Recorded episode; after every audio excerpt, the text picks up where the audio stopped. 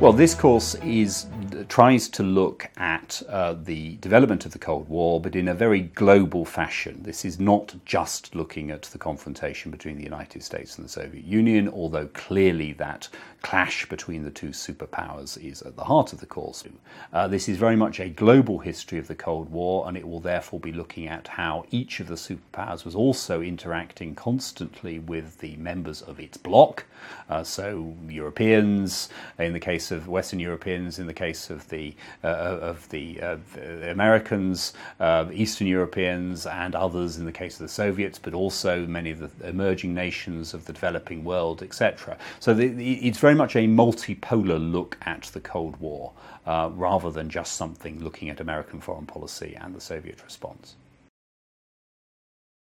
The course is uh, primarily uh, driven by uh, two kind of teaching moments each week. One will be a lecture that I will give on the various milestones and important points of the uh, of of the syllabus, and then the next uh, teaching moment will be a class in which uh, students in a smaller group will explore with their teacher the issues raised in the lecture, but also what the reading that they've done and a series of further questions.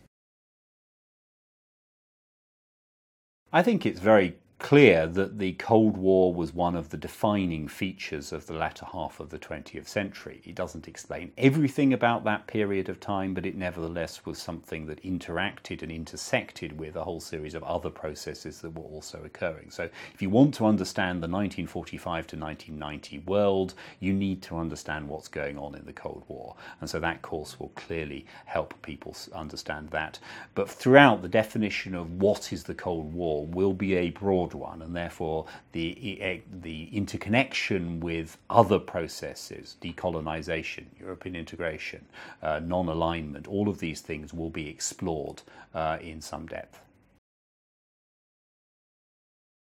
Well, the Cold War may have ended in 1990, but it's pretty clear that a large number of its legacies live on. This is history at its most relevant, and anybody who studies this course will, I think, derive important insights uh, into uh, contemporary problems as well as uh, understanding the relatively recent history of the um, of, of, the world. One only has to think of the current situation in the Ukraine or the ongoing uh, difficulties with North Korea or indeed with uh, in several other parts of the world to realize what's happening between the United States and Cuba, uh, etc., to understand that the Cold War is a relatively recent moment in the past and one whose legacies and after effects are still very much uh, shaping the situations we face, but also the responses of policymakers to those situations.